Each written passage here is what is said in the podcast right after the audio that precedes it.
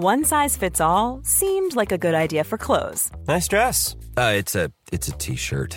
until you tried it on.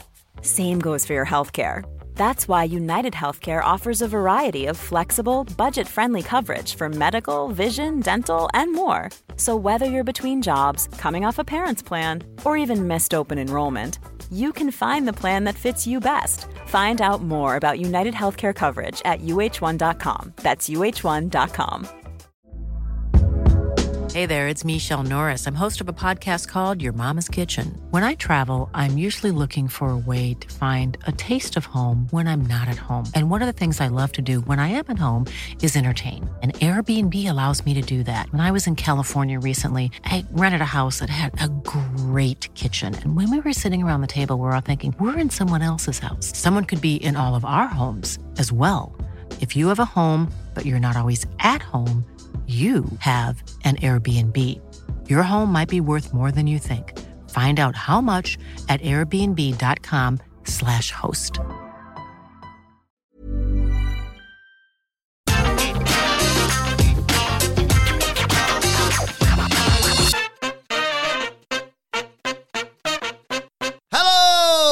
And welcome to the Raw Review. I'm Adam Wilborn from What Culture, joined by one of the Dudley Boys, Michael Sidgwick from What Culture, to review everything that happened on last night's episode of Monday Night Raw. Yeah. But before we get into it, if you're a fan of this sort of thing, make sure you subscribe to What Culture Wrestling on either iTunes, Spotify, wherever you get your podcasts from, for daily wrestling podcasts where we not only review Raw, but also SmackDown, NXT, to but oh, AEW Dynamite, AEW Rampage, pay-per-views, premium live events. We have interviews, roundtable discussions, and a roundup of the week complete with a bloody good quiz, of course, on wrestle culture. As I said, though, joined by Michael Sidgwick. Michael Hamflett enjoying some well-earned time off. Me and Sidge here to review Monday Night Raw. And what did you make of another week of Raw under Papa H? Papa H. Look, like uh, I've not been particularly like high as a kite. This new era is awesome. I've appreciated um, the incremental, necessary, almost insidious changes.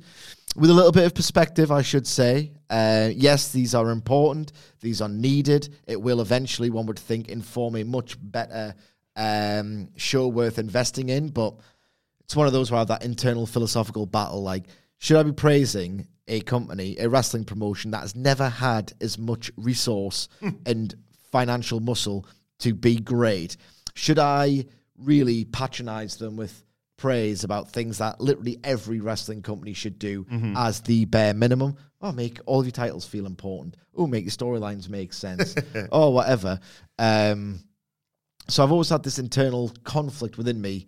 Um, how pedantic should I be, or whatever, under the new Papa H regime? what I will say about this show in particular, right, is that I saw, and maybe I'm being harsh, and maybe the changes will come later, and it'll be this thing in three months where we all think, you know what, it is better now, and maybe it's going to last.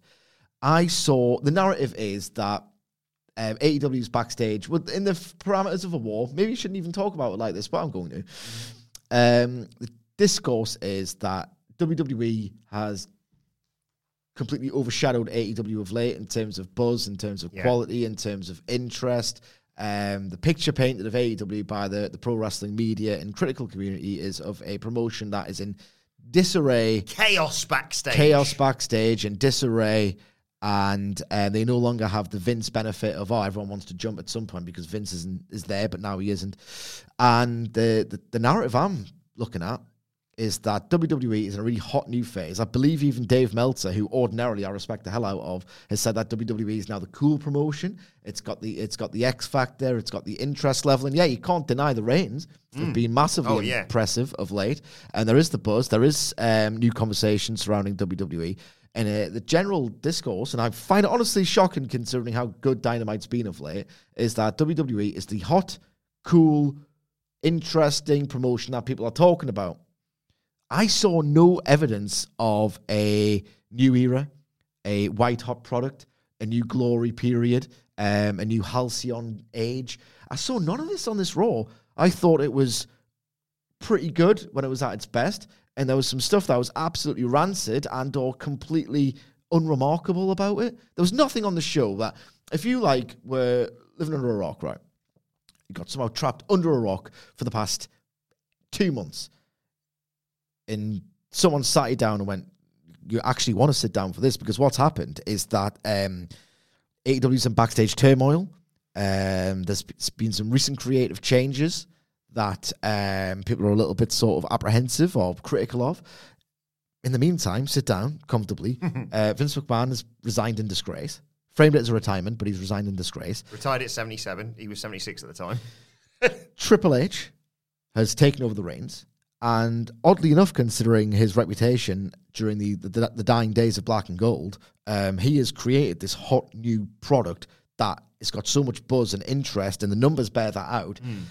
So, welcome back to civilization, I guess. This is like sit down, sit down. Your mind's going to get blown because it's the hot new, cool, interesting, buzzworthy, popular wrestling promotion. Like press play your mind's going to get blown. Press play. Three hours later, what difference? Obviously, Dexter's back. That's a Triple H move. Like, what is it about this episode? I thought SmackDown was pretty nothing remarkable as well. Yeah, I, I quite enjoyed this episode. It wasn't as good as anywhere near as good as last week's, but like I said, I adored last But shouldn't week's. like um, a hot new, buzzworthy, interesting, cool new promotion have a like? Shouldn't it like last month or years? Granted, yeah. Um, four weeks. And especially for the go home show for Clash at the Castle. Yeah. For Monday Night Raw. I just don't see what the big deal is. I think yeah, I think maybe it's it's my thing of I used to wake up and not necessarily dread watching Raw, but certainly not be like, let's start the week, baby. Like, and I do enjoy watching this uh, far more greatly, more um, some might say. And there was elements on this show that I liked. You know, the the chat as always, Chad Gable's great. Yes, Chad yes. Gable Kurt Angle interaction was enjoyable. Anything involving Kevin Owens and Sami Zayn, double thumbs up from me. Um, I said this last week. Dexter Lumis is uh, until he wrestles, because then I'll go, oh yeah, no, the bloom's off the rose. Dexter Lumis is weird, a bit of a guilty pleasure of mine right now. I will hold my hands up and say I thought the main event, the way the main event went, was baffling.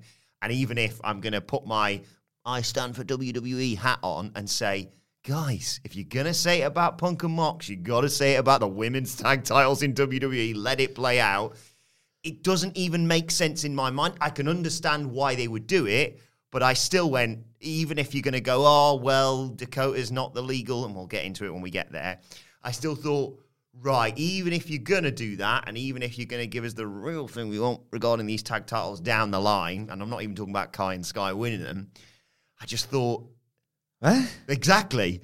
Um, but it was, you know, it's one of those, isn't it? Like you say, I'm, I st- maybe it'll be different. Maybe in 2023 or I don't know, in a few months' time, I'll come in and and it is. You always say it is grading on a curve, and I think because I've been so conditioned, particularly over the years that we've been doing this podcast, to come in I've and have- conditioned you a good time. to come in and have to like you know like when they were what's it called panning for gold back in the the old Wild West days Well, the old man Well, I'd Ciampa was pick- good at that particular practice.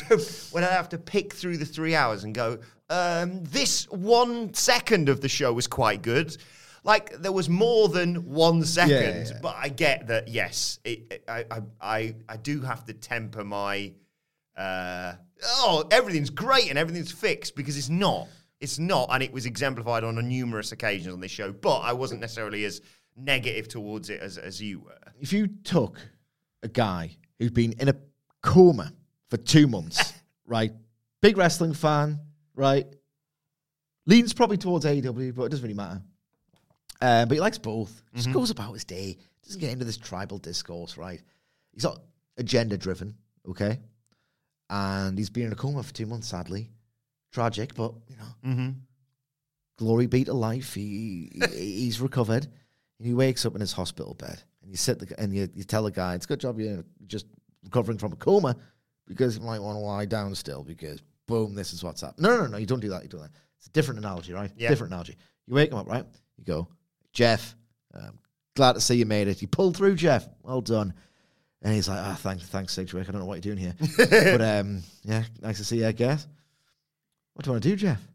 You're a big hardcore wrestling fan. What you want to do is you want to watch the latest episode of Raw, don't you? Yeah. Click. You sit there and you just watch old Jeff. Right? Just, just, all right, Jeff. Yeah, yeah, just enjoying the show. Notice anything uh, different about the show, Jeff? Huh? eh? Jeff? And he's going, no. Yeah, keep watching. You might see something. Didn't Dexter Lumis get fired? Yeah, yeah. He got brought back. I can tell him by who. I'll give the game away. All right, okay. All right. Uh, all right. Ah, Dakota Kai's back as well. Uh, no, no. What's going on here? yeah. I'll let you figure out. Something different about this. I can't quite put my finger on it. And the reason why I can't put my finger on it is because it's not that different. So I have to really sort of think about it. And that's Jeff. That's the story of Jeff. Let's dive into this episode anyway, uh, because unlike AEW Dynamite, it didn't start with a bloody promo train. They just start with wrestling, guys. Uh, started with a match. It was uh, AJ Styles and Dolph Ziggler versus Finn Balor and Damian Priest. Um, enjoyable little contest, but uh, you know, a nothing match because we all know where we're heading with Clash at the Castle on the horizon. Um, Early on, Styles hits Priest with a diving forearm on the outside, takes us to a break. When we come back, Balor's in control. I think at one point, Balor goes for like a Styles clash, and Ziggler countered that into a famouser. That was cool. Yeah, and uh, there was also this weird moment where like Balor's on the apron and Styles gets sort of sent towards him. Uh, no, no, ducks. I think a priest forearm or something. It's basically like, wondering why he's so violent. He puts the brakes on though, like, oh god, careful! I almost knocked Stephanie off the edge of the ring, and she went through a table there. And I was like, no, that's one half of your opponents. Why wouldn't you just run into him and be like, off you go, the you prick? It was weird that anyway. Um, and then Priest just shoved him into Balor anyway. Um, Roll up gets a two count. Styles puts him, puts him in the calf crusher, and Finn Balor pushes the rope slightly closer to Priest, which I quite like to get the uh, you know, breakup of that. Ziggler gets Priest uh, rolled up. I don't know what the referee was doing. He just sort of got interested in AJ Styles at that point. Yes. Uh, to distract him, and that meant that um, Balor tries to come. Oh, Balor comes in, and then in the end, Ziggler gets dropped with the South of Heaven choke slam for the one, two, three. The win for Balor and Priest. Uh, and as they're celebrating alongside Rhea Ripley, uh, we see a Mercedes showing up on the outside, and, and Edge was going to be there in a second. But we'll talk about the match first. Not a great deal to this. I think the central story was that AJ, I think, hinting that he's going to join the Judgment Day because he doesn't really want to beat up Finn Balor. That was all very weird. Maybe this was trying to, you know, convey that his head's being turned. And if you're partnering with Dolph Ziggler on Raw in the first hour, maybe your head would be turned. and You think, oh, Christ, I need a new direction here. Um, action wise, there was a few flubs with. Um, Styles and Priest didn't particularly work together, I thought. Well, I know there was that one botch where they just missed each other when they were doing a backflip, and there was, but even beyond that, they were kind of struggling through holds, and it didn't really work well together. Um, here's a new curve. This didn't go 15 minutes. There was another match that went on too long, but this didn't go 15 minutes because three hour three hours is a long run time. Um, they kept it short. They got the story across.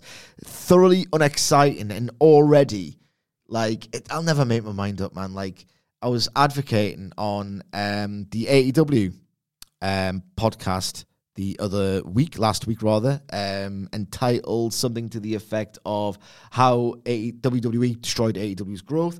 I've kind of been advocating for AEW to like sort of sh- I'll get off the pot in terms of presenting dream matches and not rotating the cast Yeah. so much. But then if this is the other end of the extreme, just get half the MLW roster on Dynamite because I'm already getting kind of bored of these worn combinations. We didn't really have a chance to review uh, SmackDown or Rampage because of the bank holiday here in the UK. And my only real takeaway is I don't I'm not that arsed about squash matches. But if Powerhouse Hobbs can spike more people with that Arn Anderson Spinebuster like he did on Rampage, then I'm 100% here for it. Yes. Because I was like, why is no one talking about this? I just love him. Anyway, we're here to talk about WWE. Um, and Judgment Day awaiting it. Sorry, the Judgment Day awaiting in the ring. And Edge comes out. Oh, no, before Edge comes out, sorry. Rhea Ripley says, come down. I'll take what's left of your manhood. Because, of course, she low blowed him last week. Um, Balor was furious. I like pissed off Finn Balor. More of this sort of thing. Rey Mysterio's got a documentary. I haven't got one. Edge has got a documentary. I haven't got one. It's a weird hill to die on, but I kind of get on board with it. Uh, and Priest says, "Look, you're not in. You're not in Toronto anymore. You haven't got Beth Phoenix, who wears the pants in this family, to to save you." And Edge comes out, of course, and he says, "Well, actually, both me and Beth wear the pants in our family. It's 2022. Stop being a bloody caveman. You'll be single for the rest of your life." And uh, I think then Priest will be happy with that, given the reports I've read. Edge says, "You look all bloody angry and emo. What? Couldn't you get tickets to the My Chemical Romance. Yeah, My Chemical Romance gig. It was like, He looks like more of a ministry guy, Damian Priest. yeah, those guys over in Shelbyville. Always makes me think of that whenever they do those weird crowbar references. Anyway, um, Edge says, "Look, uh, you haven't learned your lesson. I haven't come alone." And inside the Mysterios, Dominic and Rey, to attack the Judgment Day from behind with kendo sticks. Big brawl breaks out, and then there's the moment. Dominic Mysterio is in the ring with Rhea Ripley, and they're all like, Here, Dom! Here, a woman with a kendo stick! And understandably, he's quite hesitant for this. Uh, and she talks him down, she talks him down, and in the end, she grabs his stick. Oh my god. His kendo stick, sorry, uh, and uh, convinces him not to hit her with it. But before uh, she can start swinging for them, uh, Edge and Rey get in the ring, and uh, Balor and Priest get Ripley out of there, basically. So I, right. Am I to infer from this opening, what, half hour of telly, that the Judgment Day holds some kind of psychological sway over different members of the rescue? Because I, AJ Styles doesn't want to beat up Finn Balor. Has he been drawn to hmm. Judgment Day? Obviously, Dom is. And it's, how long have they been teasing the Mysterios breaking up? Long. I remember. So you've been like yeah. the good thing about the bit. The only good thing about yours and Hamflett's bit is that the longer it goes on, the more absurd it makes this tease feel. Um, so that's still bloody happening. Who couldn't see this coming? It's one of those. It's very predictable, and that's fine. As I've said several times, good wrestling storytelling is making you want to see something and then delivering upon it. Does anyone see Dominic Mysterio not being funny do out? I like him growing his hair out. I'll, I'll take a mullet every day of the week, but that's the only thing he's got going for him. Like, if you're going to tease and tease and tease and tease and tease, do something that people really want to see and they're absolutely aching to see to the point where they're just willing to go along with however long it takes. Dominic Mysterio turning heel. Uh, Is anyone bothered about this man doing anything? I'm not being like harsh, but literally anything in the world or in a wrestling ring at least. So there's that. Um, Edge's zingers are very WWE scripted zingers. So mm, I, I just didn't have a lot of time for the. Um, they're doing this thing as well, WWE. So I didn't have much time for the first half an hour of the show. And there was a thing earlier, right, where they're doing the thing that's like, hang on, right? I thought this kind of bollocks was getting put to an end because it was a weird Vince quirk that never made any sense. And we're glad that, if nothing else, all of these little weird Vinceisms are just out the picture now mm. that he himself is out the picture. Well, they would just lie to you. They would just absolutely lie, no regard for continuity, and you com- their complete disregard for your intelligence. That was a Vince thing. Now he's gone. Like Corey, uh, Corey Graves said something to the effect of, you know, can't beat the Judgment Day. You can. um, numerous occasions. Numerous I have. occasions I have. So that, yeah. Anyway, Miz and Ciampa are walking backstage when they are confronted. Oh, hang on. Sorry, my notes are all a bit messed up here. They're confronted. Sorry, it's like a backstage chat they have with someone. Who could it be? Kevin Patrick. That's who it was. Um, I might try and see how long I can drag that out for. I could, I could feel you getting a little bit too messant. Um, and he's asking With- about Just loving that bit, weren't you? Yeah, but he's uh, he's asking about what's gone on with with Dexter Lumis, obviously, and Miz does not want to talk about it. Uh, Lumis doesn't work here. He was arrested, obviously. Blah blah blah. Let's let's move on. This will be revisited later, and then we got uh, basically a squash match. Uh, the team of Bianca Belair, Asuka, and Alexa Bliss, unsurprisingly, squashed the team of local competitors. There was uh, Katie Arquette, Danny Moe, and hi Kayla, Kayla Sparks. Uh, apparently, basically, it was like three minutes, uh, and I just wrote down the finish because it's a squash match. Sparks ate a KOD, and Asuka, I think, tapped out Danny Moe, and Alexa Bliss took the other one out, basically. And they all cut a promo saying, "Ah, Bayley, you and your team on Saturday in Wales, we're gonna beat you." Yeah. That was it. Total waste of time. I've got a the squash match, right? Is an introductory device, is absolutely phenomenal, right? It is significantly less effective when you've already been introduced to the act doing the squashing. Um, there are exceptions, like I would watch a Lance Archer squash any day of the week until he's like 60 years old. But unless you're an actual specialist at the form, which does deserve respect, uh, there are good, great, and bad versions of squash matches. But like this was pointless. This Yeah. was utterly pointless. And guess what? Powerhouse Hobbs, his squash match, and Wardlow's squash match, they were pointless on Rampage as well. Yes, apart from the spine buster, which was nice. Noise. Uh, and this was when we got Miz backstage with uh, Postman Pierce saying that Lumis had been released from police custody. They're doing all the admin um, because Miz won't talk about it, and therefore they can't press charges, um, despite the fact they got video evidence. Um, Yeah. and anyway, Miz wasn't happy because he's been, what is it, out of the frying pan into the fire. Okay, you've, you're not been kidnapped anymore, but you are going to get wrecked by Bobby Lashley later, basically. And then we got a hometown hero returning, and to be fair, under Papa H, um, they get treated a lot better than they used to. Um, he comes out, huge yeah, but obviously, you suck chance. Uh, he talks about being glad to be home. He does the usual gimmick of shilling for the pay per view, premium live event, and then he's interrupted. Shush, please! Shush. Shush! Shush, by please. the excellent Alpha Academy. Chad Gable, Otis come out. Uh, where's the nice? I've got it written down. Thank goodness. Chad Gable comes out, talks about Angle being a personal hero of his. Of course, he is. He should have been his son in the storyline. Um, Angle's mo- Angle's story him motivated him uh, in the Olympics. You won it with a with a broken neck, and Angle's like, "Oh, broken freaking neck." Nice pep again for that. Um, Gable says, "Look, Alpha Academy are on the lookout for a new member." But unfortunately, around here, there's not a shred of talent in Pittsburgh. Um, the crowd reacts to that, obviously, and Gable says, Hey, hey, show some respect. There's an Olympic hero in this ring, not to mention Kurt Angle. Nice. Nice. Always love that. Um, and he offers Angle a one night only membership in Alpha Academy. And uh, Otis goes to hand him a jacket, and Angle goes, Nah. And Ang- Gable's fuming. Gable's so good. He- He says, "Uh, Are you serious? And Angle does the whole, It's true, it's damn true. But Gable shooshes him. Angle goes, Shoosh. You shoosh. And they get a shoosh off. Don't shoosh a shoosher. Dead this morning. I don't know why that got me. But, I mean, Chad Gable could say the most preposterous, ridiculous things. His delivery and obviously the fact he's just mint in the ring makes me think, I'm on your team, buddy. He's the he's the best. Uh, so he sets, obviously, he sets Otis on the man who's got a you know flimsy neck. He's going to kill him. But thankfully, wearing the the colours of the local sports team, one would assume the Street Profits run out to make the save, and Montez Ford challenges them to a match. But Gable puts a condition on that match: uh, if we win, Angle has to join the Alpha Academy so that Gable can coach him to the next level. And they accept. I love this. Yeah, like there are significantly worse ways to set up my least favorite thing, which is an impromptu match. I'll not bitch about that, even though more, people should be pointing it out. And that's still very much a Vince McMahon thing. Um, like they've obviously got great chemistry. The don't shusha shusha line.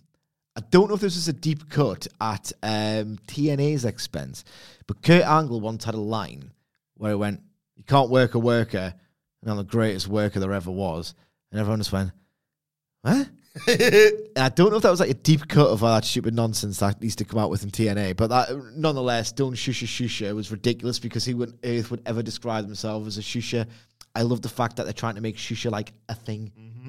It's not, but in Chad Gable's like stupid, deluded, narcissistic mind, it is. The chemistry was great, and look, it was uh, fun, and I smiled. like you said, it really hammered it home in this segment. Chad Gable's he's completed it. Like if tomorrow they shouldn't, please God no. But if tomorrow they said budget cuts again, Chad Gable, you're gone. A million percent, he's coming back for one of these raw twenty eight years or whatever it is to do a shoosh segment. Yeah, that's it. Now That's it. He's made. done. He's done. He's got his T-shirt. He's got his catchphrase. He's got this thing that people identify with him. He's just uh, absolutely fantastic value.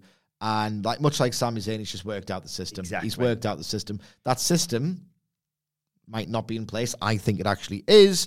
Whatever's over's over. Even if Yeah. the even if Triple H is a miserable guy who loves intensity and isn't really funny, other than being a little bit sort of vulgar and jock like, he knows what's over, and this is goddamn over. And not to get too analytical about all this, but I think it's the one-two punch. So if a crowd aren't booing you, uh, you know, maybe he's not getting the reaction he wants, and he shushes them, they're gonna boo a bit more. Don't, Yeah. don't tell me to shush. I'll shut. I'll shut you. I'll drown you out. yeah. And then it's like, if that doesn't work, it's like an emergency break glass. So if the shoosh doesn't work, uh, thank you. Oh no, Yeah, no. I've got to shut you up now. I'm sorry, it just works perfectly. Anyway, the match, unsurprisingly, was great fun as well. Alpha Academy versus the Street Profits. Um, they go to break after Gable gives Ford an overhead suplex off the top. Oh my god. Uh, I just love him work. I just love watching him Oh, he's, he's the best. Um, Angelo Dawkins makes a comeback after the break, uh, hits Gable with a silencer to get a near fall. Gable gives him a German suplex and reverses a high cross from Ford off the top into a, a near fall as well. A Northern Light suplex again from Gable gets him a two count. Uh, Otis slams Ford and Gable hits a diving headbutt, but thankfully Dawkins dives in to break it all up, and everyone thinks Kurt Angle was this close to joining the Alpha Academy. Uh, Dawkins and uh, Otis take each other out with a clothesline. Gable looking at Kurt Angle, who sat there with his gold medal in his you know singlet at the ringside. He drops the straps and he puts Montez Ford in the ankle lock, uh, but Ford fights out of it, reverses it, puts in the ankle lock on him himself, uh, and does the whole angle grapevine to think you make you think that that's the finish. But uh, Otis comes in to break it up.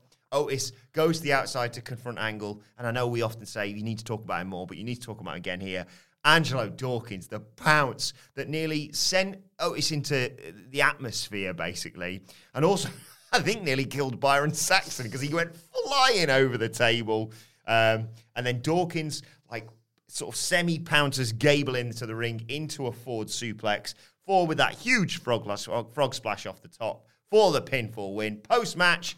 The Street Profits do their solo cup drinking gimmick with Angle, and he spits it out and says, "No, no, no, no, no. Let's have some milk. Just a just a real crowd pleaser. This one. Yeah, absolutely. Like, look, I'm going to be a bit of a dick. Like, I'm watching this, what, 16 minute long match thinking, right, this is going a little bit long given the stakes. Yes. It's all basically going to lead to Kurt Angle drinking some milk with the Street Profits. yes, after they win. and it's nice. It's a good endorsement. Always great to see Kurt Angle.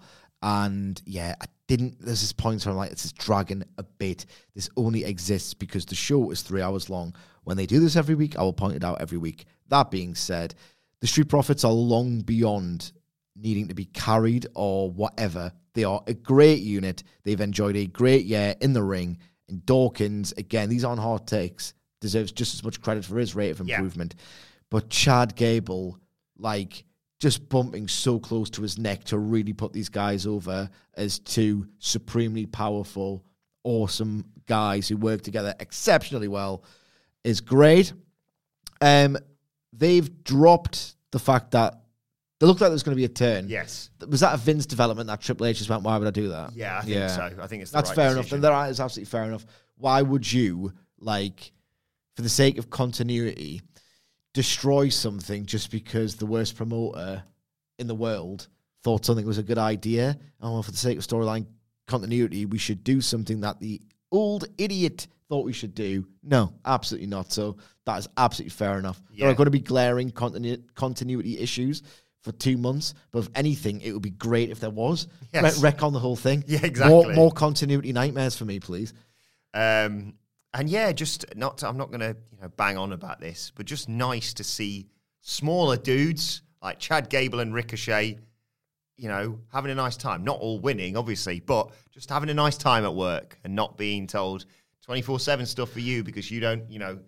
If you don't reach, it's like a, a ride at I don't know Alton Yeah, Towers. yeah. If you're not this tall, no no chance you no chance you're getting in- anywhere near the main event or title scene, and certainly you know if you're not if you're not above this high, you ain't winning. So Baby steps. Yes. Uh, quick question before we move on. Just I usually congratulate babies for making baby steps, not like obscenely wealthy corporations. how old's your baby? Thirty odd, somewhere, uh, isn't it? Yeah.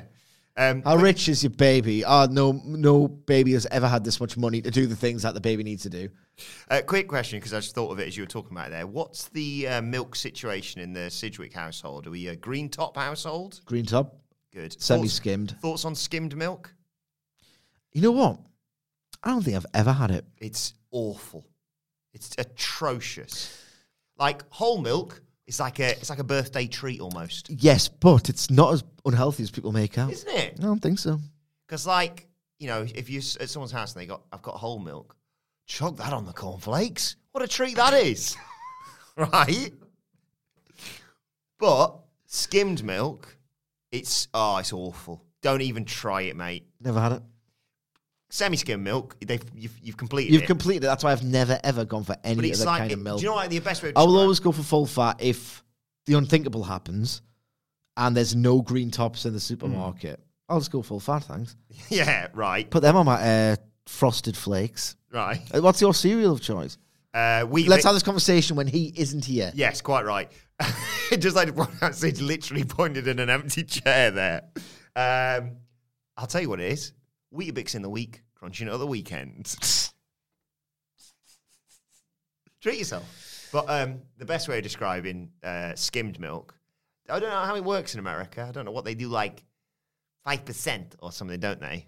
Something like that. Uh, But imagine you've gone to have your cereal on a on a Saturday morning. You're in a bit of a You're rush. crunchy now. Yeah, the, the, so the kids have the kids have got to go to whatever they do, and you've opened the fridge and you've gone, oh bloody Libby hell! on the telly. Go on. you, go- you open the fridge, and you've gone, oh bloody hell! There's not enough semi-skimmed milk to go around. I'll just fill it up with water to make it go around. It's just like, oh, what happened to the proper milk? It's horrible. Don't go near it. I like frosted flakes. Nice. I like um, Cocoa Pops. Oh yeah, go on. Yeah, come on. Let's not grow up here. Oh, I think adult cereals are boring. I do like a maple and pecan cluster, Yes. but I do find that Granola. I do find with the pecan and maple cluster that the whole point of cereal, it's like you get this big box of stuff that is cheap as out, and you can just wolf it in the morning, get a decent amount, so you've got the energy to start Mm-hmm. Bit the day. stodge. Bit of stodge, and there's loads left, and it's like a good budget food. Like don't the uh, breaking my ass, breaking my ass with these goddamn uh, the portions. Yeah, no. I, I've had that with like those ones that are like, uh, I don't know, yeah, it was like a, a granola cluster thing. And it was like, oh, it's got a bit of yogurt or something in it. And I was like, cool. And like two bowls, I was like, Yeah, that's, finished. that's finished. It's all gone. It's all gone. I like a nice uh, supermarket owned brand frosted Yes. flakes. That's the dream for me. And I like a crunchy nut corn flake as well. But absolutely, the uh, the fancier adult cereals, you're breaking my balls. You're breaking my, you're burning my ass. Life is full of awesome what ifs, and some not so much, like unexpected medical costs. That's why United Healthcare provides Health Protector Guard fixed indemnity insurance plans to supplement your primary plan and help manage out of pocket costs. Learn more at uh1.com. Many of us have those stubborn pounds that seem impossible to lose, no matter how good we eat or how hard we work out. My solution is PlushCare. PlushCare is a leading telehealth provider with doctors who are there for you day and night to partner with you in your weight loss journey. They can prescribe FDA-approved weight loss medications like Wegovy and Zepbound for those who qualify. Plus, they accept most insurance plans. To get started, visit plushcare.com slash weight loss. That's plushcare.com slash weight loss.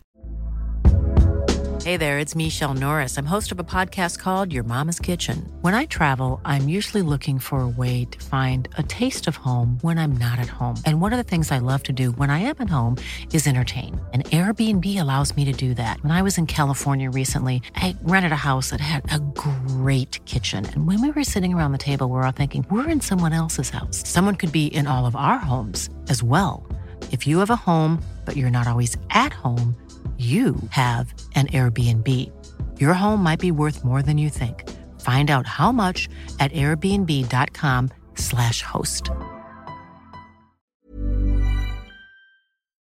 Anyway, what are we doing here? Oh, yeah, reviewing Monday Night Raw. Right, okay, next. Uh, Jimmy Smith said we, we were going to have a face to face segment here between Riddle and Seth Rollins, um, but they're going to be interviewed in separate rooms because of something happened earlier. I quite like this. Is a little bit of a. honestly, this is a little bit of thought goes a long yeah. way. Uh, and they basically had fan footage, of which there was subsequently other fan footage, to be fair, uh, of Riddle and Rollins just getting a fight in the car park, which makes sense. If you hate each other, there's a chance that you might turn up to work at the same time, and there isn't just going to be people going, you sit there and you park there. So they just got into it in the parking lot, and anyone who's nearby ran in and went, oh, bollocks, separate this. So then we get this sit down interview. I got to say, I love this, but maybe not for the reasons WWE wanted me Yes. to love it. So they sit down, Corey Graves hosts it, um, and uh, ask them what's going on with them and what happened earlier on the day. And they go back and forth. And Rollins says, Oh, you're creeping on my bus and stuff like that. And Riddles, they talk over each other. They argue, meh, meh, meh, meh, meh. and they get into it. And then they say, We're going to fight, basically. Clash at the Castle. We're going to fight. Uh, Riddle said, Matt Riddle, I should point out as well, because uh, Corey Graves called him Matt Riddle, and even on social media posts, they've been calling him Matt Riddle. Thank Christ. Give, give everyone their first names back. Um, says, uh, I'm going to embarrass you, uh, Cody, I was about to say there. No, I'm going to embarrass you, Seth, just like Cody did and Roman Reigns did. And Rollins gets fired up and says, There's nobody like me. Um, I'm going to end you on Saturday.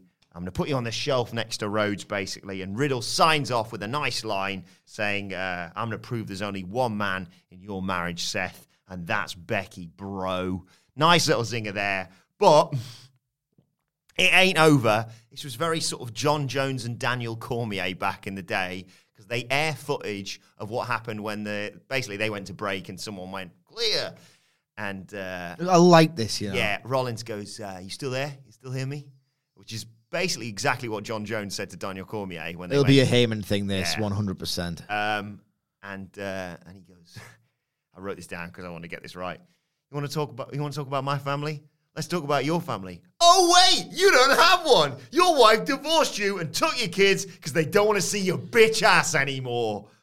Oh my god, what a line from Seth Rollins. This fires up Riddle, who's basically saying, Where are you? I'm gonna come and kill you, basically. And Dropping F bombs as well. oh, effing and jeffing all over the place. It was just I loved this. I honestly like the way the scene was filmed and framed rather than the F words and Yeah. the ooh, shoot stuff. Like the idea, and I say this on the AW podcast, so guess what I'm going to do, Wilborn? I'm going to be consistent. right? Wow.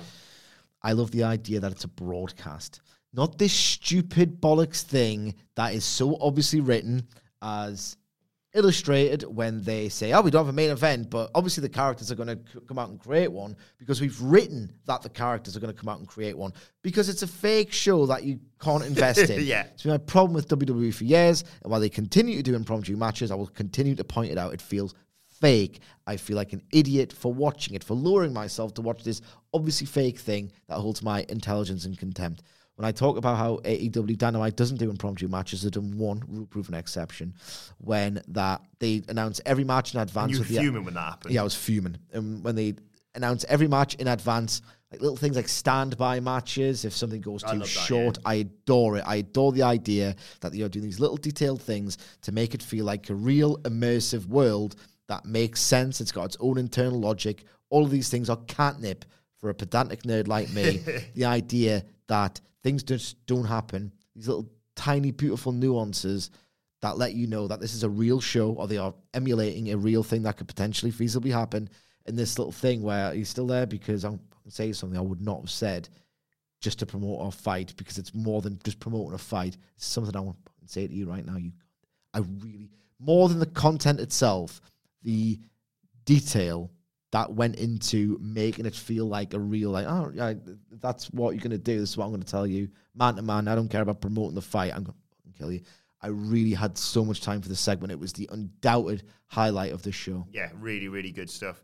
Uh, they congratulated Bad Bunny on winning a uh, MTV VMA um, and put over his. I just remember that. I always have a flashback to that Canadian destroyer on. Oh, it's tremendous. Um, and then we got uh, Bobby Lashley versus. the- Skip. yeah, I thought so. I don't need to see, and I know skip means skip. I don't need to see Miz lose a match. The implication is being that he would have been competitive in were it not him being freaked out by Dexter Lumis. You're in there with Lashley. He'll break your ass in half. Yeah, he got distracted by looking at Dexter Lumis, basically, and he might have won via skull crushing finale, but no, he got submitted by the Hurt Lock because, of course, he did because it's Bobby Bloody Lashley. Anyway, enough of all that. It's now time for this. It's short, it's crap, it's wrestling related. The five star review review. Nailed it. And this week's five star review review is brought to you by Barney Dufton. Uh, thank you, Barney, who sent this email to me. Adam.wilburn at whatculture.com if you want to send a email write up of your review alongside a five star review, maybe on Spotify or, of course, on iTunes. Uh, I love this. We got this just four days ago, Sige, and I thought you'd really enjoy this. Uh, particularly as you two are the Dadleys. Uh, Barney writes Dear Adam and the Dadley Boys, long time listener, first time caller. Having two kids, more on that later, my capacity to watch wrestling has been vastly diminished over the past few years. So discovering your podcast has been invaluable in keeping me up to date with what's going on in This burn here. and letting me know which matches to seek out and which ones to skip. I wanted to get in touch to share the story of your inadvertent role in the birth of my second Oh my child. God, what? My wife was in the early stages of labour at home and decided that my constant presence in the room whilst this uh, was this going was going to be more of an annoyance than anything else. She wanted to be left alone, as in her words, "This little rat bag isn't going anywhere for a while. Piss off, and I'll let you know when it's time to go." Feeling about as useful as a screen door on a submarine, I decided to start cleaning every room in the house and periodically popping back in to check everything was okay. Whilst doing this, I stuck one ear- earbud in to listen to the latest pod, an NXT 2.0 review. And then it all kicked off. I will spare the details. Thanks, Barney. Um, but in the space of 10 minutes, I went from cleaning the back of my microwave to holding my second child, having delivered her in my bathroom. It had all gone so quickly, I hadn't had an opportunity to call an ambulance, so just had to wing it. Wing, just had to wing it. Turns out it's just towels. I think it's a little bit more than that, Barney. I also hadn't thought about taking my earbud out, so my second child was born to the dulcet tones of Adam's Tony D'Angelo impression. Jesus Christ. She is literally a part of the family. My only regret is she wasn't born on a Thursday. Just thought I'd share, as the podcast is now keeping me company for the 3 a.m. night feeds, and every time I hear Adam's Tony D, it is still triggering a kind of Pavlovian response, and my heart rate shoots up. Hey, I'm giving birth here! Barney writes, Your choice of the five star review review this week. My brain is currently soup. Take care. That's an absolutely incredible story from which I'm going to infer that the patter on the NXT 2.0 preview is so hypnotic, so compelling that you forget to ring an ambulance as your wife gives birth. Did, did he call the kid? Get back in touch. Oh, Tony with a Y or an I, depending on Oh, yeah, think it's a uh, girl. the old uh, gender. yeah, I think. Tony with an I. Yeah, Tony with an I. Uh, Tony with an I, D E E D.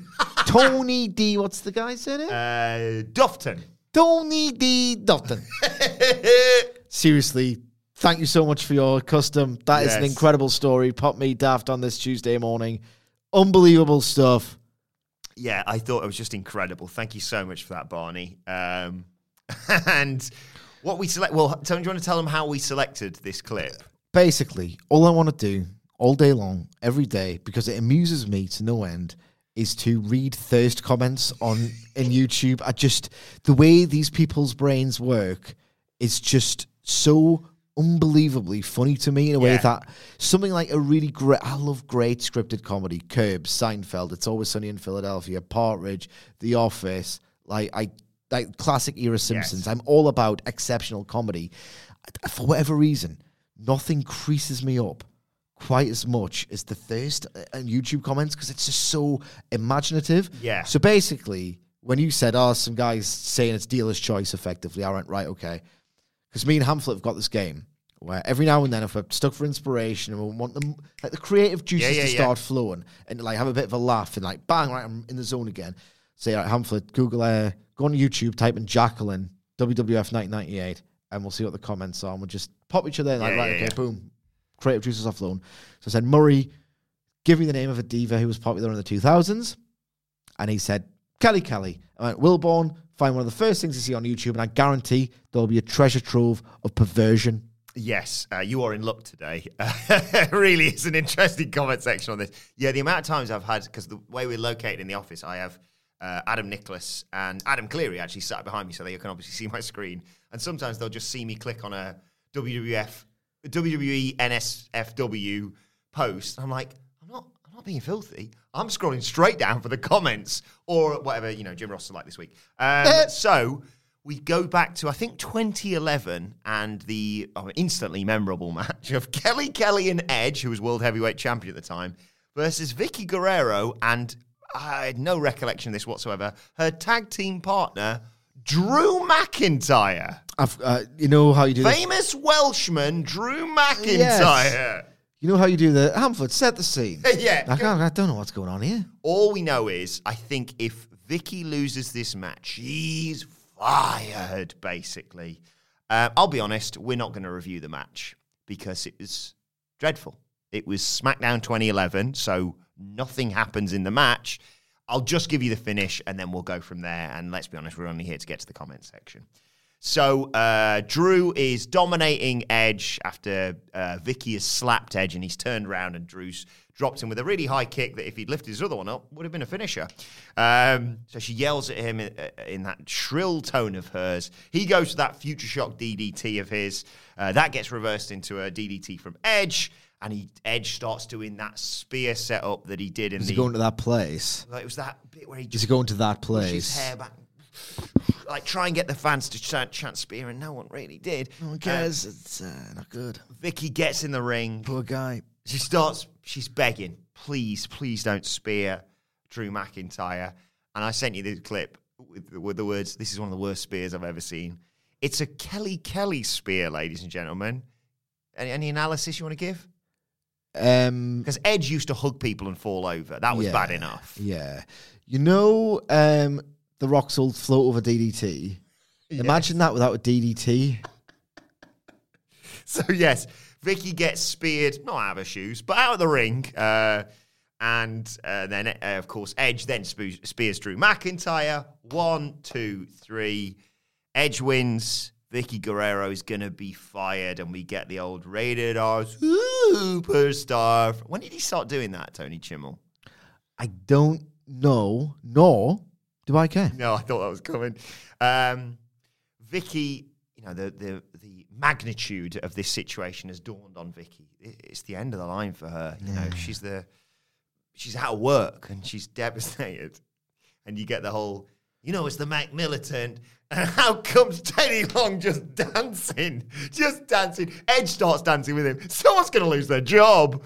And uh, one of the best teasers I, I remember from back in the day on SmackDown because I'd never watch it obviously because they just show the highlights on Raw. Yeah. So, but they were like, "Stick around, maybe someone's going to lose their job after the break." So we go to break. When we come back, um, Michael Cole's on commentary and he says, really like you, you know, you think about their serious tone that they use sometimes. He says, "Well, I hope Teddy Long has a heart and reconsiders and gives Vicky her job back as SmackDown consultant."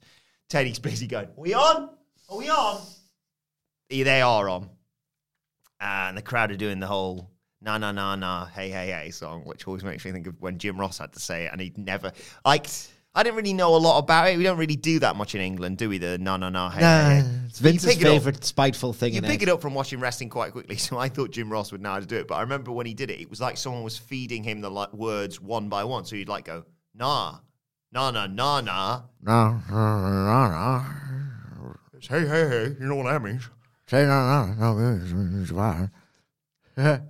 So uh, Teddy says, uh, Vicky, what are you going to say for And she grabs the mic away from him and she goes, Teddy, I'm so sorry. I don't know. I don't know she said. She said, Daisy Duke. Teddy, I'm so sorry.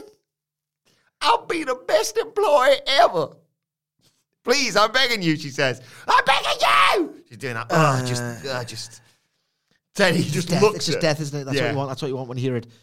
Teddy just looks at a massive grin on his face and says, Vicky, you're fired. Snap, crackling, huge baby. so Vicky's, de- she's desperate now. Yep. She's looking around. Who can help her? Runs to the outside. Asks Scott Armstrong to reverse the decision. I need your help. She's, she's, oh, she's just, oh, my ears are bleeding. yeah, she's the worst. But it was good when she went, Remember when she was in, in AEW for some reason? yeah. Why, why, why, why, why, did they do that? I don't know. She brought, she brought Andrade, didn't she? Yeah, and she's managing Nyla Rose as well, who's a great promo. Why? Yeah, don't, hire, don't, don't, don't sign everyone. Not everyone. Uh, but she's lovely. She's a lovely person. I will always defend her to the hill. Oh yeah, I don't like the character. yeah, yeah. Is she lovely? Yeah, I've interviewed her on numerous occasions. She, she couldn't have been nicer. Okay. Uh, Views do not necessarily represent uh, what culture. So she goes to beg Booker, and this is this is peak era Booker T, in my opinion. He just laughs straight in her face, and he goes, "What you want? What? You want your job back? You're fired. You're gone." like that. Not much sympathy from Booker, but she does get some from Michael Cole, who says, Vicky, I know. I, I don't know what to do. I mean, I'll, I'll talk to him, Vicky. I'm so sorry. I'll do what I can. She's she's like just like a trapped rat now. She's just grabbing and she grabs the cameraman. He's like, wait from me, begging her, uh, begging him. And Booker, in, in typical Booker style, remember when he used to have his like Fave Five and they change every what, Yeah, five yeah. seconds? Booker goes, God, I feel sorry for him. And Cole's like, feel sorry for her? You literally just laughed in her face. Anyway, Vicky gets the mic and she says, Edge, you know we had that great chemistry together. My heart was always. What I are don't you know. doing? My heart was always with you. I think you just got high on the voice. Yeah. And now the voice is Yes. applied to everybody else. You're the world champion. You can help. you can help me. Please, I'll do anything. Good. I need my job. And Edge looks at her like a piece of. She's grabbing onto his leg at this point. Edge, Edge looks like a like a piece of crap, and she says, "Vicky, you're right. I can help you. I can help you get your job back, but instead, I'd rather sing." And he does the na na na na hey, hey song. Vince is obviously masturbating in the back. he loves this song so much it drives him to sexual ecstasy. So, what would you say? This feels like going back in school. Would you say the crux of this whole thing was? Would you say it's the match, or would you say it's the outcome of the match? Well, the, the, the post-match angle. What do you think the comments are con- concentrating mostly on? I'll give you a clue. I'll run you through the people in the match. You tell me when you think it's the person. Oh, yeah, that- yeah, yeah, okay. Good game. World heavyweight champion Edge. I don't think so. Okay. Person who gets fired, Vickie Guerrero. Surely, yes. Future world champion Drew McIntyre. Who's- but- but People love to talk about a song. If there's oh god, good broken There is. Dreams looking, back. Was yeah, yeah, that. There yeah, wasn't, unfortunately. Or Diva Kelly Kelly. Mm, think maybe. Yeah. Right. First of all, before we get to the re, I want to point out this this TJ guy because I was scrolling through the comments because on the WWE version of this, obviously the comments are turned off, but not on the other version, the hooky versions, basically. I love this. Like, it was just I get it. Vicky was really annoying, but we all knew where this story was going at the end of the day. But I love getting so like, ah, imagine being like this angry. And imagine thinking she's going to see this. She's going to be, you know, at home with no job, rewatching this video, not on WWE's thing. Why would she give them? uh, uh, Yeah. You're going to be watching this knockoff bloke who's just taped it off telly. For Vickie Guerrero, TJ writes, it's too late to apologize. That's what you get for firing Edge on the 600th episode of SmackDown. What goes around comes around. I love that. I love that. I proper into it. Proper into SmackDown in 2011. he wrote it twice. I saw it in two different comments, like just in case. I know, it'll be like six months later. She hasn't seen it yet. I don't even think Jobber Nation was into SmackDown in 2011. Stacey Williams, right. Again, think she used a Sidgwick phrase. Think of the ground this covers. This is one of my most memorable matches. What? Why? I, I don't. I remember her getting fired. If you'd have put a gun to my head and said, outside of Edge and Vicky, who else is in that match? No shot. Well, it's funny because in the in the office we very much played a game. yeah. Did we not play a game? Oh, sorry. In the yeah. office. Well, I almost pressed the five star review review jingle there. It's time, it's time to play the game. And you said you'll never guess this. Who partnered with Vickie Guerrero to save her job against a combined team of Edge and Kelly Kelly? You even gives a clue. Still in it. He's doing well. Who? Don't- It's 2011 SmackDown. How could anyone remember this? Much less think it's unforgettable. You said Dolph Ziggler. I said guess. Dolph, because you know guess. he's, he's aligned with Vickie Guerrero. Right, let's not mess about now. Well, before we get to one more, uh, Jay Williams. Now, before I read this, a reminder this is not even the views of Jay, this is the views of another wrestler who sang about this in a song that we probably will never cover the five star review review because it's aged like milk. Vicky dresses like a hooker and not the expensive kind.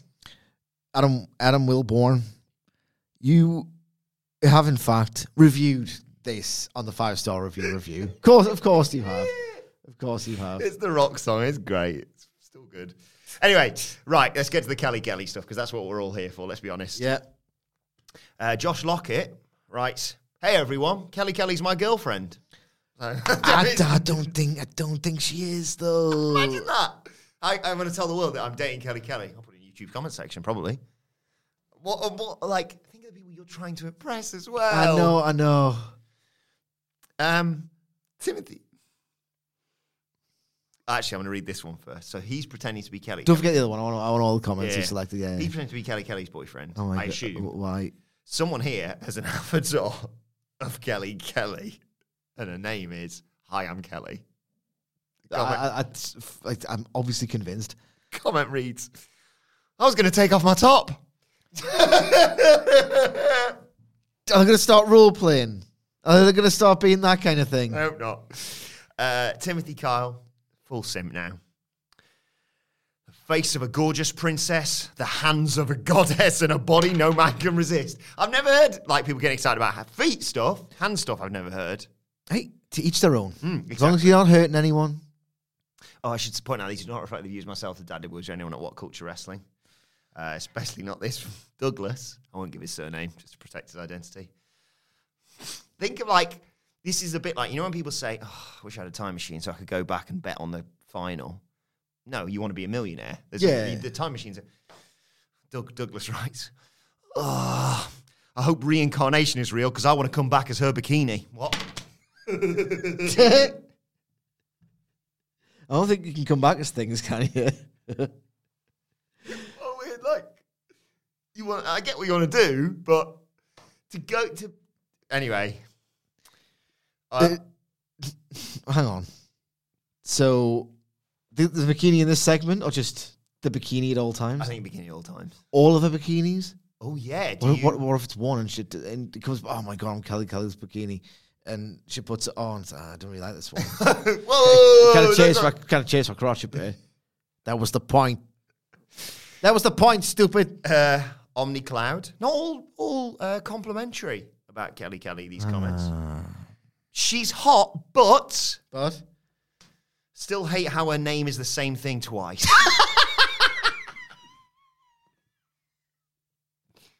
and I, I will say there's a response to this. I can't remember who wrote it down. It just it remind it popped in my head and I forgot to copy it. But I was going to mention it to you because someone else wrote Kelly Kelly.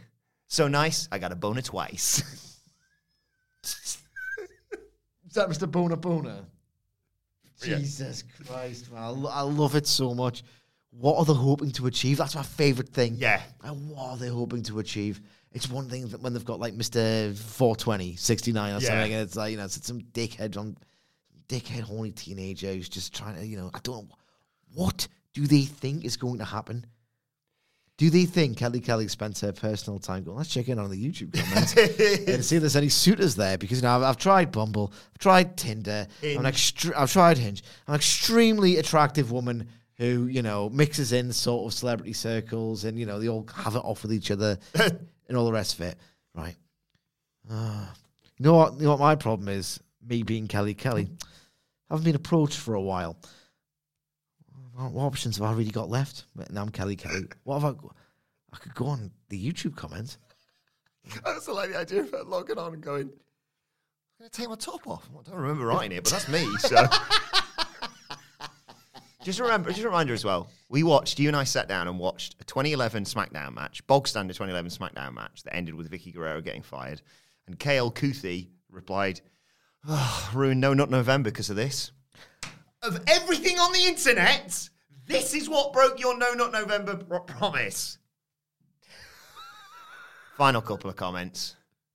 These definitely do not reflect the views of myself, the Deadly Boys, or know what culture Just going to change her name by default now. Oh God, I'll speak. I'll speak Kelly then. Ooh, you're so mysterious. I, I feel like I recognize you. Uh, Rob. Final couple. Just writes. Oh, I want a stink face. I want a stink face from Kelly Kelly. Probably smells like sweet roses. Uh, isn't the ad? Isn't the? Prolly as well, right? Didn't write probably. Probably smells like sweet roses. What do they expect? This go. What possesses them? well, the best one, if, you, if you're going to use take that is the final comment, which I just it's really affected my day. I've got to be honest. My productivity took a nosedive when I read this. This does not reflect the views of myself, Oh, the Danny Boys, no. anyone at What Culture Wrestling. It's from Francis Kelly, who two years ago, Oh my, so 2020, it's not brother, is it? I hope You hope not. well, it could be. Actually, now you've mentioned it. On video of Kelly Kelly. Right. Kelly Kelly. Oh, can you come to my granddad's house, please?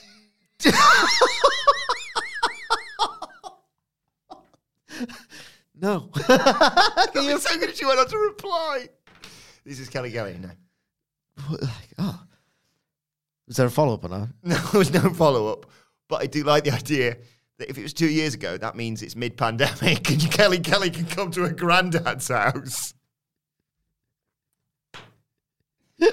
Oh, come to my granddad's house. Oh, what is what has possessed him there? I don't know. What's the what do they want to happen at the granddad's house? Is that the granddad a big Kelly Kelly fan?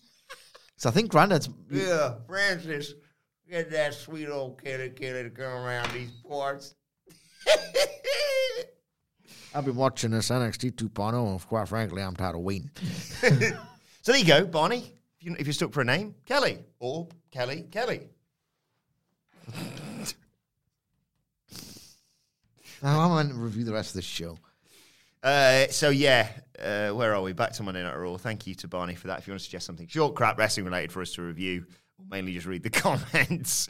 What Culture Wrestling on iTunes. You can leave us a five star review on there, or you can leave a five star review on Spotify and just email me your five star review. Adam.wilburn at whatculture.com. Uh, I did. I will say I did like Ciampa protecting the Miz in this. There was one point where you know Lashley's Lashley's been like binging people off uh, ring posts. Skip means skip. I know, but I wanted to mention the bit where he went to throw Miz against the ring post and Ciampa was just holding onto it like a koala bear or something. But yeah, um, Miz was trying to explain to Ciampa that it was Lumis up there, but obviously Ciampa didn't see it. And moving on. Uh, they do the Edge and Kurt Angle gimmick backstage, which was a nice. That was a nice touch. It's the photos with the "You suck" written on it, but he wasn't on the first one because Kurt was smart to that, and then he realised he's been insulted from that, and then Dominic, ter- Dominic Mysterio was terrible again. yeah, and then Rey. Hey, Dad, why didn't you want to fight with me? A clash at the castle, Dad. Well, you know, it's fam- family stuff, lad. Yeah, but I'm part of the family. Yeah, but you know, yeah, he's, Edge is good. Yeah, Edge Edge, wins matches. Edge wins matches. Edge is good. You're a waste of space, Dominic. Right? Do something with your life. Telling me there's a chance though. He raises his father on his shoulders after defeating the Judgment Day in Wales. And then maybe just just ever so slightly. It's like you always said. I'm gonna be so pissed if that happens and I'm not there. I'll be furious. I'll absolutely love it. uh, we get a lovely video on uh, Connor the Crusher and Connor This was Cure. lovely. This really nice. nice. that. Uh, and then they confirm that this Friday, Roman Reigns is going to celebrate two years as champion. Uh, and that is followed by the Usos and Sami Zayn coming out. And the Usos boast about the tribal chief and the bloodline and all that. Uh, and Zayn reveals what could possibly go wrong here that Reigns has uh, named him Master of Ceremonies for Friday's celebration. Buzzing for that. Normally, I don't really stress about watching the SmackDown before the pay, but this one, I watched that at the bare, bare minimum. Uh, Jey still hates Sami Zayn, basically. Jimmy's Jimmy's nice to him, as we saw on SmackDown. Um, they boast about being the best team in WWE, do the Usos, and Kevin Owens interrupts uh, to say that Roman still owes him one. And uh, Jey asks Zayn, "Is this your boy?" And uh, Owens just laughs when Jey threatens to get him if Sami Zayn doesn't do it first. Look, Zayn says, "Look, Roman, the tribal chief, you know, he doesn't owe you one. Uh, he doesn't owe anyone anything." Um, and Owens says, "You make yourself look stupid, Sami, by hanging out with the bloodline and letting him treat them the way that you do."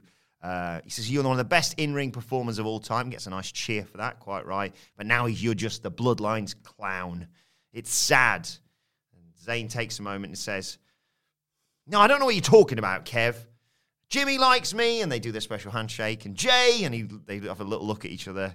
Sami Zayn just makes this work. Uh, we're working on it. Um, but most importantly, Roman likes me. I do feel like they're doing the Triple H Eugene storyline weirdly here. But anyway, um, Jey mentions what they did to Drew McIntyre, tells Owens to leave. Owens says, I don't care about that, but bit of LTST says, I do care about what you did to me, Jey. When I almost ended Roman Reigns' title reign 18 months ago. Uh, maybe on Friday you're going to be celebrating having your head shoved up his ass for two years, basically. And Zayn says, Whoa, whoa, whoa, calm down, Kev. You're inviting Jey to, to kick your ass. And Owens just says, Yeah, let's just get a referee out here, basically. An impromptu match. Oh, boy. it's Kevin, no. Owens, Kevin Owens and Sami Zayn, so I love it. No. I love. I've liked the stuff. I. I love Sami's chemistry with the bloodline. It's great. Don't you see an impromptu match? Well, then we got Kevin Owens versus Jey Uso. Um, Kev's about to hit uh, an apron powerbomb on Jey, but Jimmy distracts him, and Jey super kicks him, and then hits a Samoan drop onto the steel steps on the outside.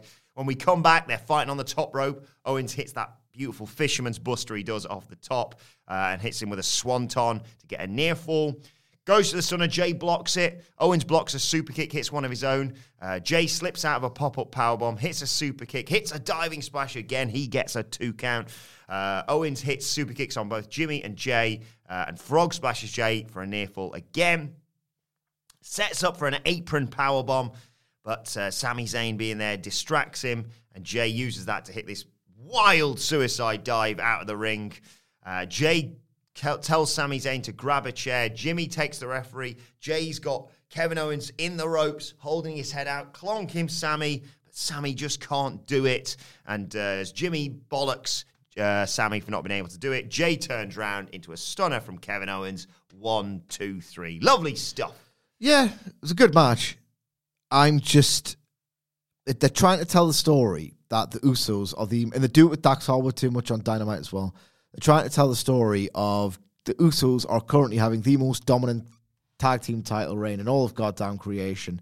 They are part of the Bloodline, which is the biggest deal in WWE history this year. And like they lose every single week. Like, they lose. They seem to lose singles matches every single goddamn week, and it, it's a bit of a cheat code with AEW. Now I think they've done it too much with Harwood, where oh you know he's a tag wrestler. Yeah, it's fair. They don't really emphasize that enough on WWE TV. is a different discipline, um, but like the Dax Harwood match is always like fantastic. So it's like yeah he loses and probably loses too much, but ultimately it, they just about get away with it and mm-hmm. get the all important acclaim because you know the, the matches are great. Like these Usos matches aren't even great, mm. so it's not as if like right, okay, Dax Harwood's going to give you an absolute four and a half star, twelve minutes every time. You don't get that with this, so I don't understand why they do it as often as they do. I don't uh, like either, by the way. One's just about passable. Yeah. It's a character development. Bayley, uh, sorry, BSK, where are my manners? Uh, cut a promo saying they're going to win on Saturday and they're going to win tonight, basically. Uh, and then you see Miz hightailing it out of the arena with Ciampa following him and him just, I don't want to talk about this, leave me alone. Gets in his SUV. And as he drives off, you can see Dexter Lumis is hiding in the back. It's a guilty pleasure, man. What's going on? I, I don't you really know- can't get jailed, right? Because no one's pressing charges. Yes. I don't know how the legal system works in America. I Well, don't. granted, yeah. But like, surely he's revealed himself to be a repeat offender at this point. Yeah. He's constantly trying to kidnap and interrupt the show. And because it's state to state, Hmm. they're not doing a residency. Shouldn't this man who is at large, if it crosses state jurisdiction, should he be? Shouldn't be the FBI be on his case? Isn't that how it works? In the Twin Peaks pilot, they um, one of the murders, um, or the, like intended murder victims crosses state lines, or like crosses country lines or whatever. Hmm. So it's like, all right, let's get the FBI in. So the local police force can't do it by themselves. It's like it's got national like ramifications. You have to. This has got national. Like Dexter Lumis as a threat to the United States of America, and seemingly everybody in it. But Yeah. that's fine because I, it's bollocks. It's Vince bollocks. But I do, I do like it until he wrestles, and then I'll be like, So oh yeah, what's, what's the point? yeah, granted. Uh, and then we get if uh, you put him in like a tag team or something, you can have limited good character workers. I don't even think it's like, oh my god, he can't blink. Imagine that. Right, oh, this guy, you know, he's, looks like hundred dollars. Um, he's got great aerials. This guy's got great submission skills as well. Um, great promo. Um, hot merch seller. We should absolutely. He pretty much ticks every box, man. I think we should push him, don't you? Yeah, yeah. Uh, what about this guy? He can't blink. Sold. yeah, he's- Sold. He can't blink. That's this guy great. looks so good. He's got all these Wait a second, roll that footage back. Oh my god, he blinked. Get him out of my sight. Um, right. then Main we- event time. No? no, Johnny Gargano next. He sat in the stands uh, talking about Johnny Wrestling. Uh, isn't just a nickname. Wrestling means everything to him. Talks about theory, potentially ruining his return. He said, no, it was nice to see him. Uh, he said, look, he's very talented. We saw that in NXT. He had every genetic gift that he didn't have. Uh, so he didn't have to start at the bottom. Um, didn't hear anything for theory from nine for nine months, not even after his baby was born, hence why they were going at it, basically. Theory shows up behind him and says, Hey, chill, I don't want any problems, but why don't you call me? You know, why don't you call me? I won the US title, I won money in the bank, etc., etc. Um, what, you too busy changing diapers and stuff like that? Maybe it's because you're jealous. Uh, maybe uh, you, you know you wanted to do, do what I've done. Basically, uh, he says it's lonely at the top, pointing at his money in the bank briefcase. But he warns Gargano that he's swimming with the sharks now. Cool. Yes. Look, look. Out and out. This. Yeah, like there's a really good reason for these guys to feud. I just don't care about it. The story's solid. I just can't find myself caring. I'm I'm only into this if this gets the briefcase of Johnny Gargano. To be perfectly honest. Uh, and then we got the main event. Hey. It was the women's tag team titles, uh, the championship tournament finals. It was uh, Dakota Kai and Iyo Sky versus Raquel Rodriguez and Aliyah. Uh, there was a nice video package before beforehand highlighting the uh, two teams fighting here. Um, Kai and Sky work well together early on. They're cutting corners, of course. They're the heels. They drive Aliyah into the steel steps. Rodriguez gets hit with a PK from Kai. Uh, that takes us to a break. When we come back, Rodriguez just launches uh, Iyo Sky into Go- Dakota Kai, but couldn't tag out because Aliyah's down. I think she's been shoved into the steps again, actually. Rodriguez makes her own comeback, uh, hits Sky with an elbow drop, two count. Sky responds with a code red, two count for her.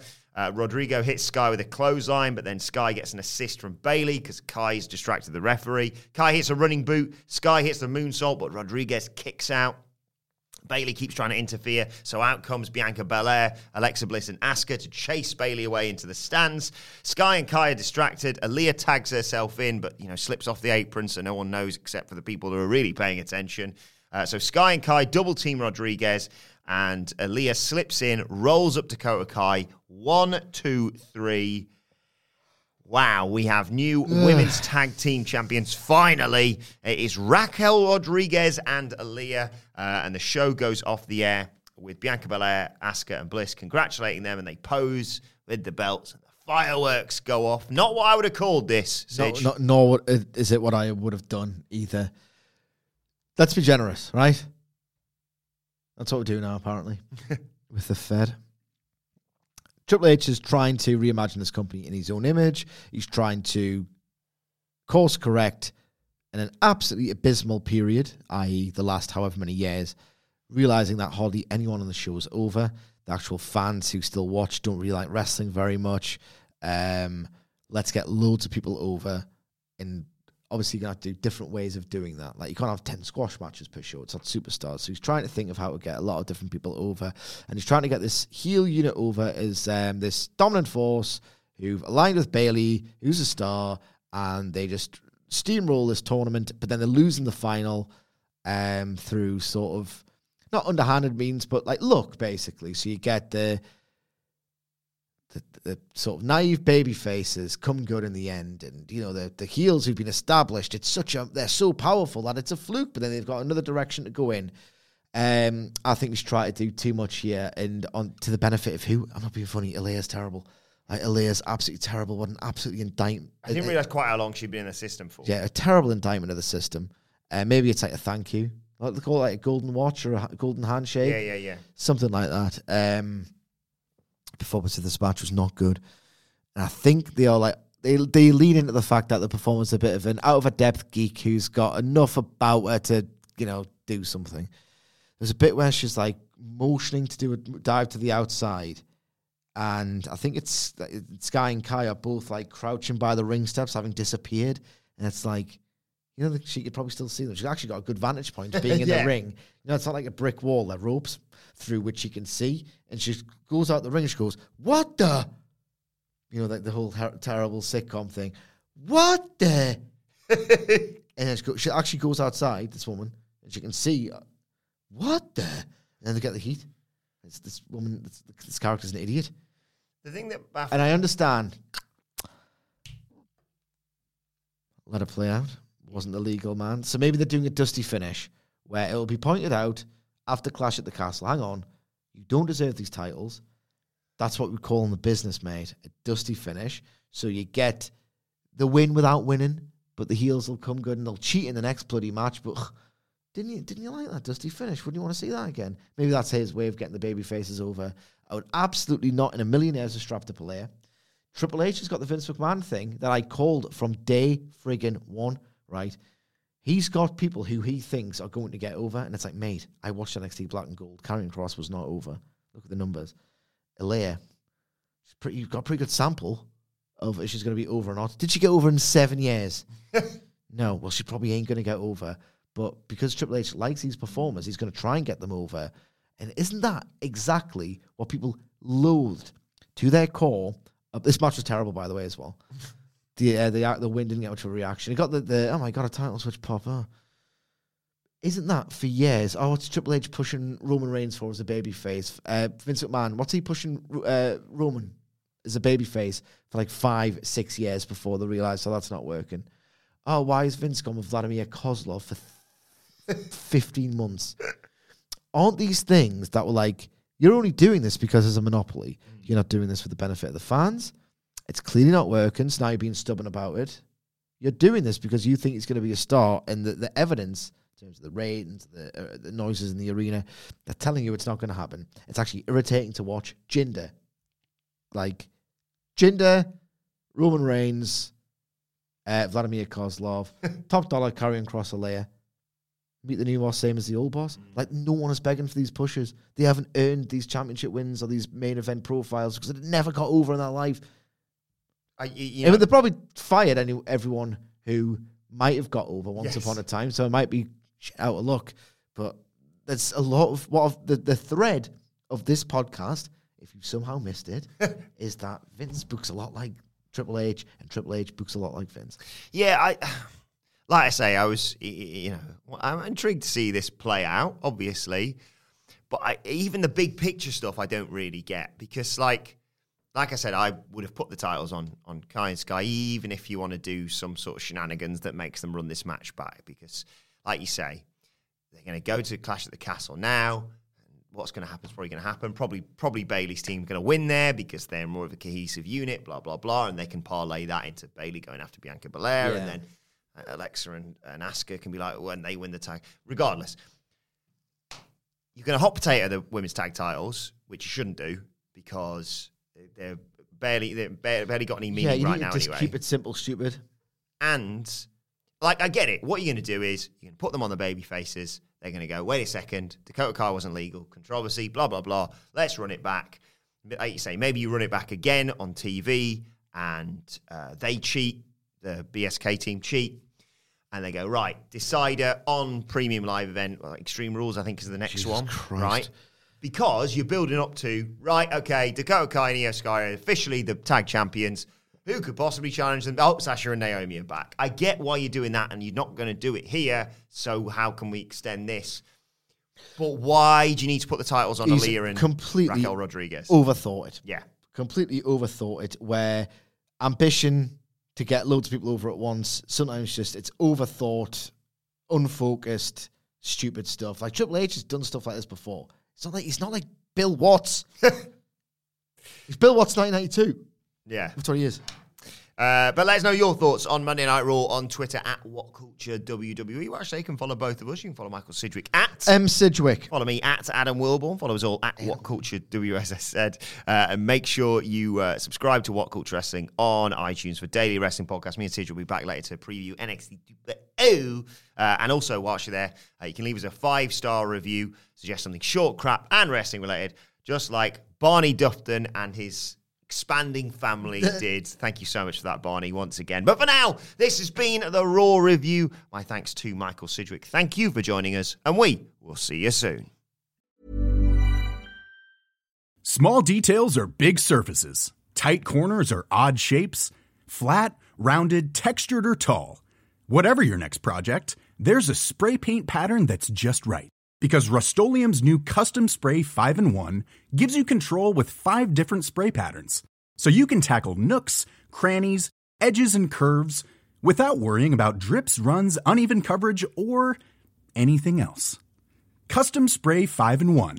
Only from Rust Why don't more infant formula companies use organic, grass fed whole milk instead of skim? Why don't more infant formula companies use the latest breast milk science? Why don't more infant formula companies run their own clinical trials? Why don't more infant formula companies use more of the proteins found in breast milk? Why don't more infant formula companies have their own factories instead of outsourcing their manufacturing? We wondered the same thing. So we made ByHeart, a better formula for formula. Learn more at byheart.com. Hey, it's Paige DeSorbo from Giggly Squad. High quality fashion without the price tag? Say hello to Quince. I'm snagging high end essentials like cozy cashmere sweaters, sleek leather jackets, fine jewelry, and so much more. With Quince being 50 to 80% less than similar brands. And they partner with factories that prioritize safe, ethical, and responsible manufacturing. I love that. Luxury quality within reach. Go to quince.com slash style to get free shipping and 365 day returns on your next order. Quince.com slash style.